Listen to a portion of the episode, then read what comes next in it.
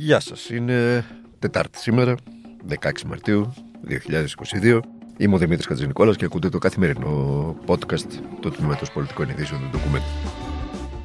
Σήμερα ζούμε στον αστερισμό των μέτρων για την ανακούφιση των πολιτών από την ακρίβεια που σαρώνει την αγορά. Λέμε τώρα θα τα ανακοινώσει αργότερα ο Πρωθυπουργός. Μπορεί και να τα έχει ανακοινώσει τώρα που ακούτε εσείς το podcast, διότι αυτά τα, τα podcast έχουν αυτή την, τη δυνατότητα, αν θέλετε. Τα αφήνεις εσύ μία ώρα της ημέρας στο εκεί που τα αφήνεις, στο διαδίκτυο για παράδειγμα, και εσείς τα ακούτε, τα διαβάζετε, τα καταναλώνετε μέσα σε εισαγωγικά όποτε θέλετε. Οπότε χρονικά νιώθει μια μηχανή ο δημοσιογράφος αναφέρεται σε γεγονότα που θα γίνουν το απόγευμα, αλλά όταν το ακούτε εσείς μπορεί να το έχετε ήδη.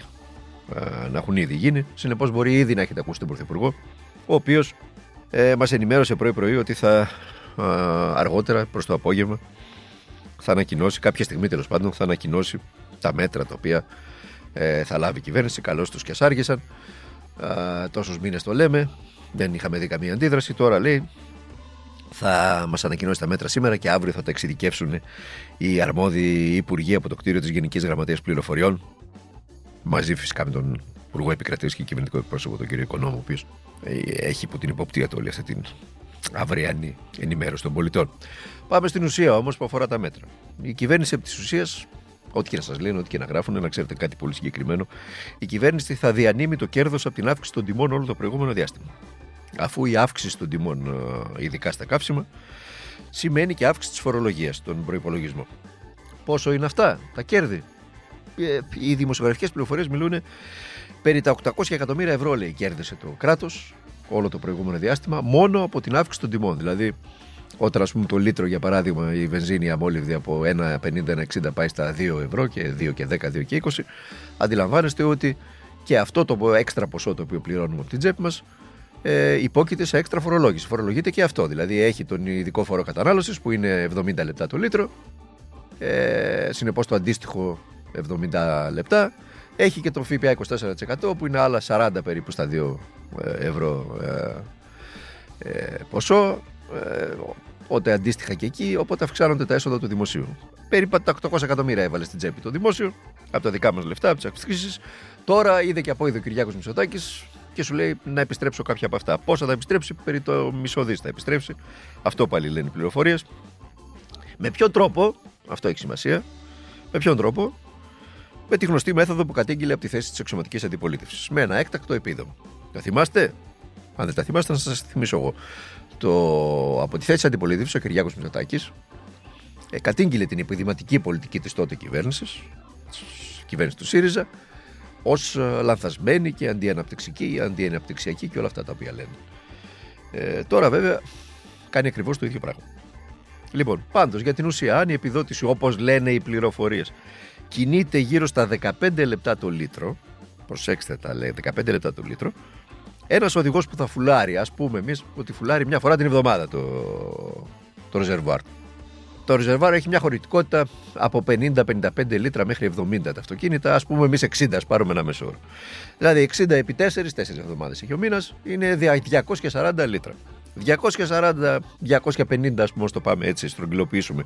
Επί 0,15 μας προκύπτει ένα κέρδος 36 ευρώ. Θα παίρνεις λοιπόν τον μήνα 36 ευρώ επιστροφή ε, μέσω μιας ειδικής πλατφόρμας που θα στηθεί και θα μπαίνεις εσύ θα δηλώνεις τη βενζίνη που έβαλες, θα καταθέτεις και τις σκανάρει, ας πούμε, και θα στέλνεις και τις αποδείξεις από το βενζινάδικο και θα σου επιστρέφονται τα 36 ευρώ από τα 250 από τα, τα 36 ευρώ από τα 250 λίτρα που έβαλες. Εν τω μεταξύ, ας δούμε πόσο μπορεί να κοστίσουν τα 250 λίτρα που έβαλες. Έτσι. Για κάντε μια απλή τέτοια με την τιμή που είναι σήμερα για να καταλάβετε περί τι μιλάμε. Έτσι. Πήρα ένα, ένα πολύ ε, ε, συγκεκριμένο τέτοιο. Πήρα ε, ακραίο, μεγάλα, πολύ μεγάλη κατανάλωση, έτσι, αλλά ε, ας πούμε, ας υποθέσουμε ότι κάποιος χρησιμοποιεί συνεχώς το αυτοκίνητό του στη δουλειά του κτλ. και η τόση βενζίνη. Κανονικά, υπό νορμάλ συνθήκες, ο κόσμος γεμίζει δύο φορές το ρεζερβουάρ του το μήνα. Μία, μία μισή, ας πούμε, το γεμίζει τόσο. Συνεπώς, ε, περίπου, περίπου 100 λίτρα, ας πούμε, 70, 80, 100 λίτρα το, το μήνα. Ε, αυτό, άμα το πολλαπλασιάσετε με το 2, μιλάμε για, για 150 με 200 ευρώ το μήνα πληρώνει ένας μέσος πολίτης για τη χρήση του αυτοκινήτου του για τη βενζίνη. Ε, από αυτά τα 200, 150 με 200 ευρώ, ε, το λίτρο θα, θα, θα βγάλει 15 ε, ευρώ θα πάρει πίσω. Α πούμε ότι είναι 200, θα πάρει δηλαδή 15 λεπτά στο λίτρο ε, επιστροφή δηλαδή θα πάρει από τα 200 και τα 30 ευρώ περίπου επιστροφή και αυτά με συνδεμοτικά κριτήρια μένει να δούμε πια έτσι, μένει να δούμε πια αν θα είναι δηλαδή η ακραία φτώχεια όπως είναι συνήθως όλη η επιδημοτική πολιτική όλων των κυβερνήσεων ή αν θα ε, προσεγγίσει, θα προσεγγίσει έτσι, ε, την περίφημη μεσαία τάξη δηλαδή μπορεί κάποιες πληροφορίες λένε ότι μπορεί να φτάσει μέχρι και τα 15 αντί 20 δεν το πιστεύω εγώ χιλιάδες ευρώ οικογενειακό επίδομα έτσι προσέξτε οικογενειακό επίπεδο. Κοινώ η συντηρητική πλειοψηφία των Ελλήνων πολιτών θα μείνει απ' έξω από αυτή την ιστορία. Είμαστε βέβαιοι. Ε, γιατί συμβαίνει αυτό, διότι δεν ακολουθήθηκε η μόνη μέθοδος η οποία μπορεί να ανακουφίσει κάπως κάπως τους πολίτες και τις επιχειρήσεις, δηλαδή να μειωθεί ο ειδικός φόρος κατανάλωσης στη βενζίνη, όπως έχει γίνει στα περισσότερα κράτη της Ευρωπαϊκής Ένωσης και η Γερμανία χθες το ανακοίνωσε και πάρα πολλά κράτη το ανακοίνωσαν. Αλλά αυτό, και αυτό είναι ένα μέτρο που διαπερνά οριζόντια όλη την, την κοινωνία ανεξαρτήτως των εισοδηματικών κριτηρίων. Αλλά η κυβέρνηση δεν θέλει να το κάνει αυτό γιατί αυτό έχει πολύ δημοσιονομικό κόστος. Ε, επιλέγει την υποδηματική πολιτική που τόσο μισούσε στο παρελθόν και θεωρούσε αντιαναπτυξιακή, γιατί ομνύει στην περίφημη δημοσιονομική ουδιαιτερότητα.